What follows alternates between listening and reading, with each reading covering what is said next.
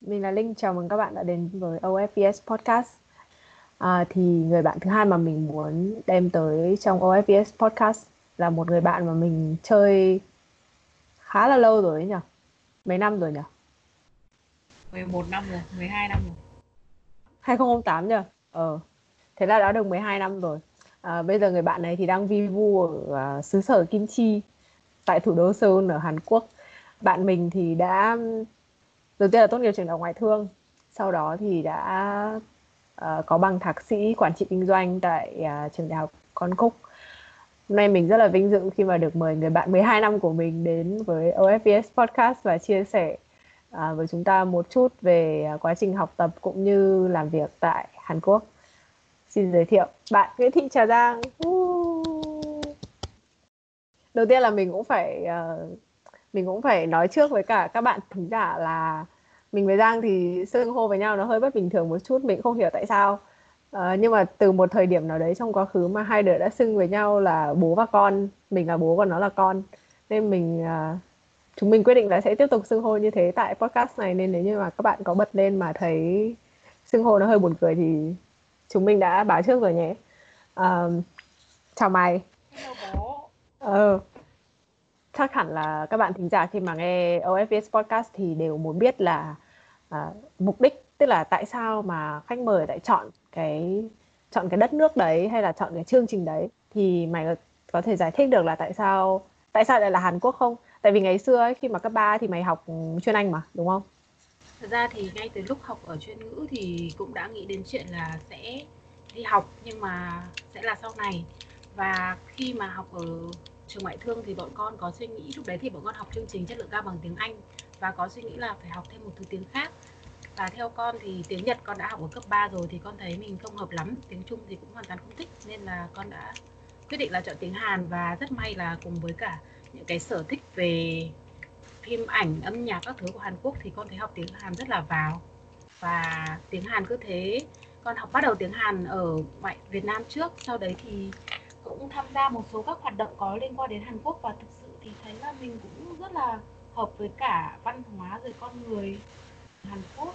Thực ra trong cái thời gian mà đi học ở trường ngoại thương thì có một đợt con đi exchange rồi có mấy cơ hội để tiếp xúc với cả các bạn, gọi là năm châu bốn bể. Nhưng mà cảm giác như kiểu là tính cách của mình thì hoàn toàn không hợp với mấy nước kiểu châu Âu, châu Mỹ.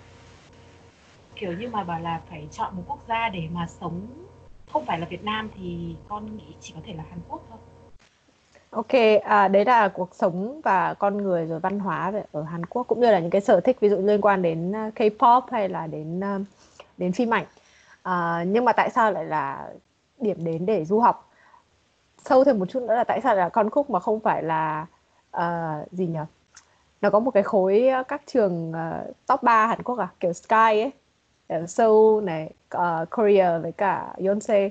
Thì tại sao lại là con khúc? Ừ thì thật ra là cái việc mà đi học đối với con nó nó là một bước đệm kiểu như để mình làm những cái khác bên thềm đấy nữa và nói chung lý do chọn Hàn Quốc thì như con đã nói từ trước còn con Cúc thì đối với con cũng là con nghĩ là một cái duyên lúc mà con áp các hồ sơ con xem một số trường thì thật ra bản thân con thì con lên kế hoạch là ví dụ như con lên kế hoạch là sẽ đi trong khoảng trong năm đấy thì con sẽ con sẽ áp để nó hợp khớp với cả cái lịch trình mà mình đề ra thì trong cái lúc mà con lên kế hoạch và tìm hiểu các trường thì nói chung là cũng có một số trường nhưng mà cái trường Sky thì bản thân con nghĩ là nó nó hơi uh, khó ừ. và ừ. cũng cảm giác như kiểu là mình không quá là bắt buộc phải tốt nghiệp cái trường nào mà nó gọi là quá siêu sao ừ. ờ. mà trường cũng tầm trung thôi cũng được mà thật ra thì tại vì ở ở Hàn Quốc các trường đại học nó thuộc vào dạng trường đại học tổng hợp chứ nó không phân ra chuyên ngành như kiểu ở Việt Nam mình là trường kinh tế riêng rồi trường ngân hàng riêng hay là y dược riêng và trường nào thì nó cũng có những cái thế mạnh của nó nhưng mà ừ. xếp rank chung thì cái trường Sky thì nó rất là tốt nhưng mà nếu mà nói về quản trị kinh doanh thì trường con Cúc tức là về kinh tế thì con Cúc nó cũng không phải là trường quá là thấp và con thấy là nó cũng phù hợp với những gì mà con mong muốn ừ. tức là quan điểm của bố cũng thế không nhất thiết phải là cái việc đi học không nhất thiết là cũng phải học những cái trường gọi là quá là khủng khiếp quá là đắt đỏ uh, ranking quá là cao mà một cái trường mà môi trường của nó phù hợp hay là cái chương trình học của nó phù hợp với mình rồi có những cái hỗ trợ cho sinh viên hay là cuộc sống sinh viên nó thoải mái với mình hơn thì nó nó cũng sẽ là một lựa chọn thông minh hơn ok con có thể nói sâu hơn một chút về cái um, cái chương trình mà con đã theo học tại Hàn không?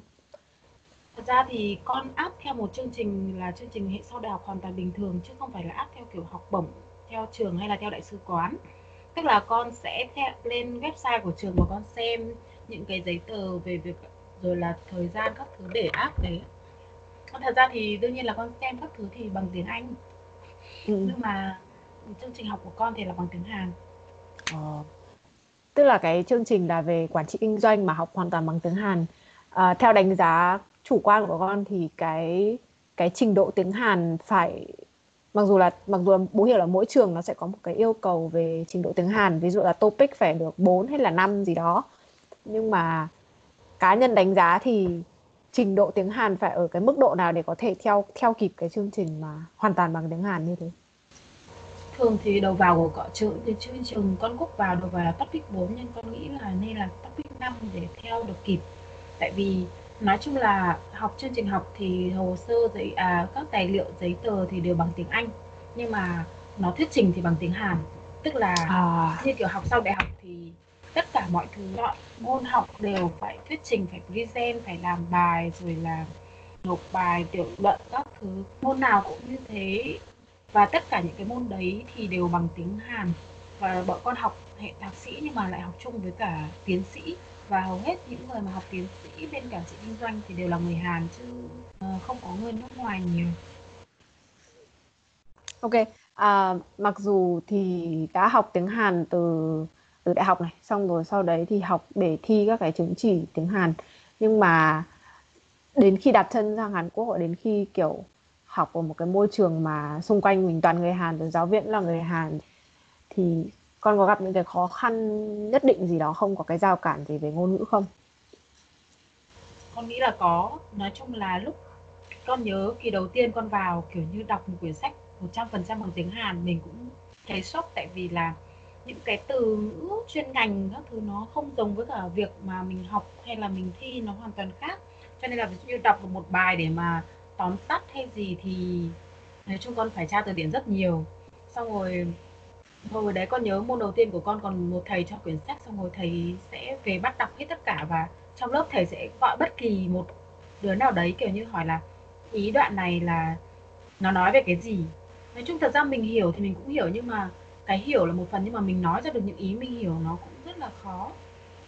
Nên con nghĩ là dù có tốt đến đâu thì về cái rào cản ngôn ngữ thì nó cũng có nhưng mà quan trọng là mình khắc phục được nó thôi. Ừ. vậy thì mày làm nào để khắc phục được nó? Ừ, tại vì là con vừa đi học thì con còn vừa đi làm cho nên là nói chung tận dụng hết cơ hội tối đa để có thể nói chuyện với người Hàn à, có thể thực hành tiếng Hàn thì đúng hơn. Ừ. tức là nhiều khi ngày xưa thì có tâm lý là nếu như mà mình không nói tiếng Hàn thì mình có thể nói tiếng Anh. Nhưng nó cũng chỉ một phần thôi. Ví dụ như nói chuyện với giáo sư thì có thể nói như thế nó dễ nhưng mà nói chuyện với cả bạn cùng lớp hay gì đấy thì nó không nó không được hiểu nhanh như giáo sư thì mình sẽ gọi là vận dụng hết khả năng tối đa. Và ví dụ như không hiểu thì hỏi luôn người Hàn á. Ok mặc dù là như mày đã nói từ đầu ấy là kiểu mày nộp cái chương trình học tại trường đại học con cúc là nó không theo gọi là không theo một cái chương trình học bổng hay là một cái um, một cái chương trình gì đặc biệt cả thế tuy nhiên uh, mày có thể chia sẻ một chút về những cái tức là cái các cái loại học bổng mà sinh viên Việt Nam có thể nhận được khi mà theo học tại các trường đại học ở Hàn Quốc không? Thật ra thì nói là một chương trình không có một tí học bổng nào, nhưng mà hầu hết các trường đại học ở Hàn Quốc đều có học bổng, học phí dành cho sinh viên nước ngoài. Tức là ví dụ như trường con Cúc thì nó sẽ có 50 kỳ đầu thì nó sẽ dựa vào topic topic 6 thì sẽ được 50 giảm 50 phần trăm học phí, topic 5 thì 30 phần trăm. Và các kỳ sau thì nó sẽ dựa vào GPA của kỳ trước, ví dụ 4.2 nó tính khác biệt 4.5 thì 4.2 sẽ được giảm 50% thì con Cúc được giảm, nhưng mà các trường khác ở trên Hàn, ở Hàn Quốc thì con thấy nó còn giảm nhiều hơn ví dụ trường Sejong thì chắc chắn là giảm 50% cho tất cả các sinh viên nước ngoài trường Myeongchi thì 80% 100% cũng có nên là nói là không có học bổng thì nó không được như học bổng chính phủ là hỗ trợ cả tiền chi phí sinh hoạt chứ còn nói cho học, cho sinh viên nước ngoài thì hầu hết các trường đều có hỗ trợ học bổng về học phí, bố ạ. Ừ. Ngoài học bổng uh, các trường đại học này rồi học bổng chính phủ như mày vừa đề cập này thì còn có những cái loại học bổng nó khác mà các bạn có thể kiểu tìm kiếm hay là theo dõi không? Ừ, theo con biết thì còn có một cái học bổng khá là hay đấy là học bổng giáo sư ờ, một số bạn con quen ở bên này thì đều đi theo trong diện học bổng giáo sư tức là giáo sư sẽ cho tiền để trả tiền gọi là trả tiền lương để vừa trả tiền học phí, vừa trợ cấp tiền sinh hoạt. Nói chung nó cũng không kém cạnh gì so với cả học bổng chính phủ đâu, có điều là nó sẽ phải áp lực hơn rất nhiều. Dạ, và mình phải có một giáo sư đấy theo mình từ đầu đến cuối. Nhưng mà cái học bổng giáo sư này thì nó không được public rộng rãi hoặc là kiểu như không đăng official như kiểu là học bổng chính phủ.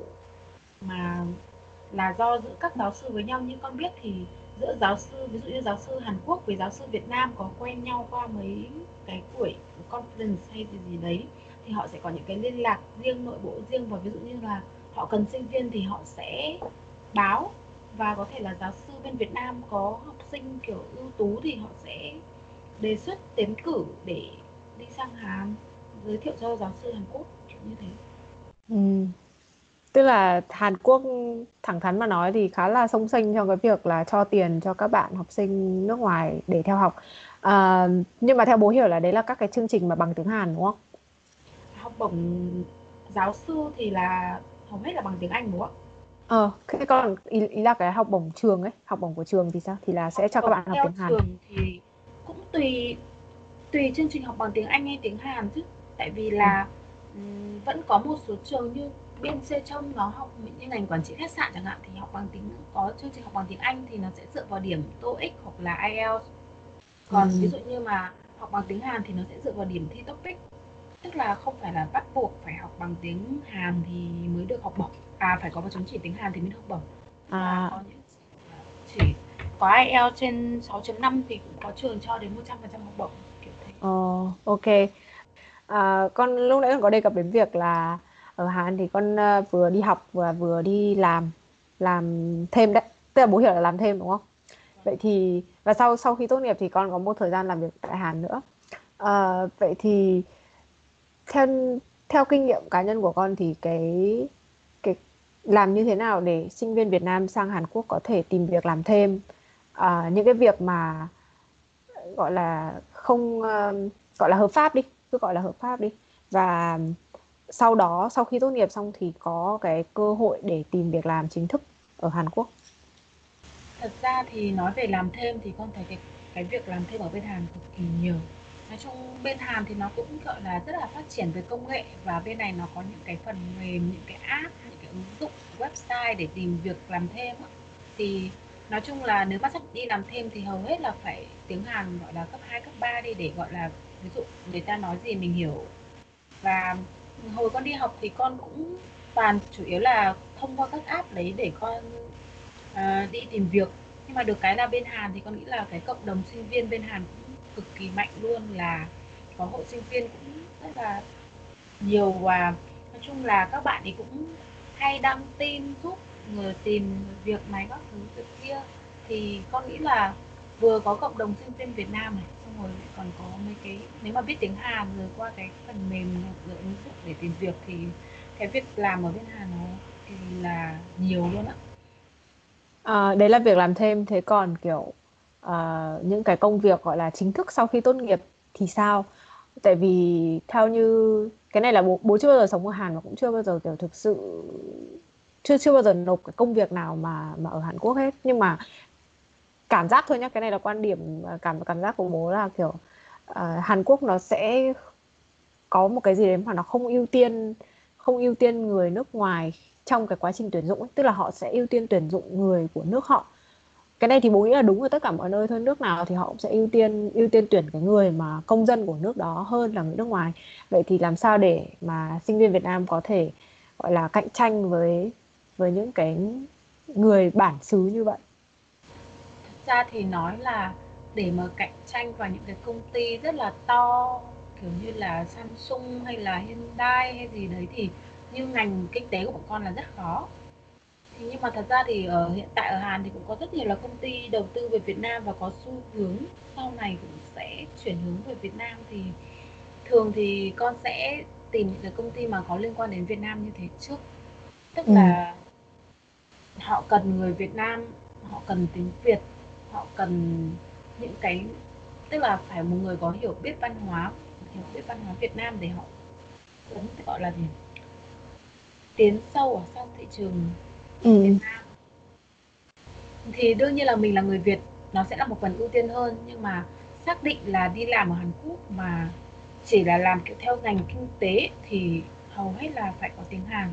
Nói chung người Việt Nam mà biết tiếng Hàn rồi nói được tiếng Hàn bên này con thấy họ rất là thích luôn ạ cực kỳ thích luôn. Còn mà um, hoặc là bên này có một số người không biết tiếng Hàn nhưng mà làm theo kiểu IT làm về kỹ thuật các thứ thì con thấy tìm việc cũng rất là ok. Ừ.